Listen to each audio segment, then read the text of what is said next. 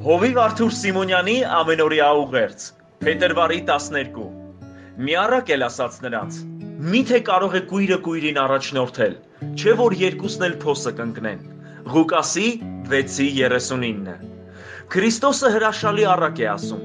Միթե կարող է կույրը կույրին առաջնորդել, չէ որ երկուսն էլ փոսը կընկնեն։ Առաջնորդը չպետք է կույր լինի, նա պետք է տեսնի, թե ուր է տանում մարդկանց։ Խոսքը ոչ թե ֆիզիկական, այլ հոգևոր կուրության մասին է։ Եթե ինչ-որ մեկին առաջնորդում ենք, պետք է ունենանք հոգևոր տեսողություն, որ เป զի նրան ճիշտ տեղ հասցնենք։ Գույրը օգնության կարիք ունի։ Նրա կողքին պետք է լինի ինչ-որ մեկը, ով աչքեր կդառնա նրա համար, կբռնի նրա ձեռքից եւ կուղեկցի նրան։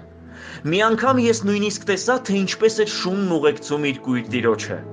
Սիրելիներ, այս կյանքում յուրաքանչյուր մարդ առաջնորդում է ինչ-որ մեկին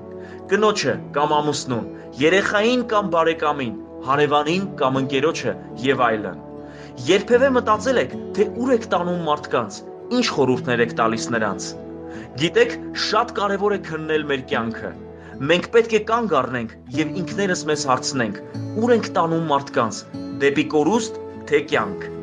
Արդյոք մեր հոգևոր աչքերով տեսնում ենք այն ճանապարհը, որով առաջնորդում ենք ուրիշներին։ Համոզված ենք, որ այնտեղ նրանք հաջողություն կգտնեն, թե մտածում ենք, ինչ լինելու է, թող լինի։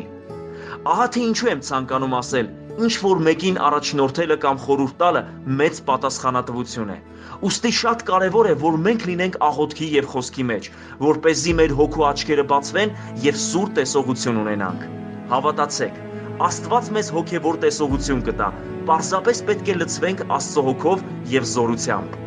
Մի եղիր կույր առաջնորդ։ Եթե զգում ես, որ հոգուտ աչքերը կույր են, մի առաջնորդիր ուրիշներին, որովհետեւ երկուստ էլ փոսը կընկնեք։ Ամեն։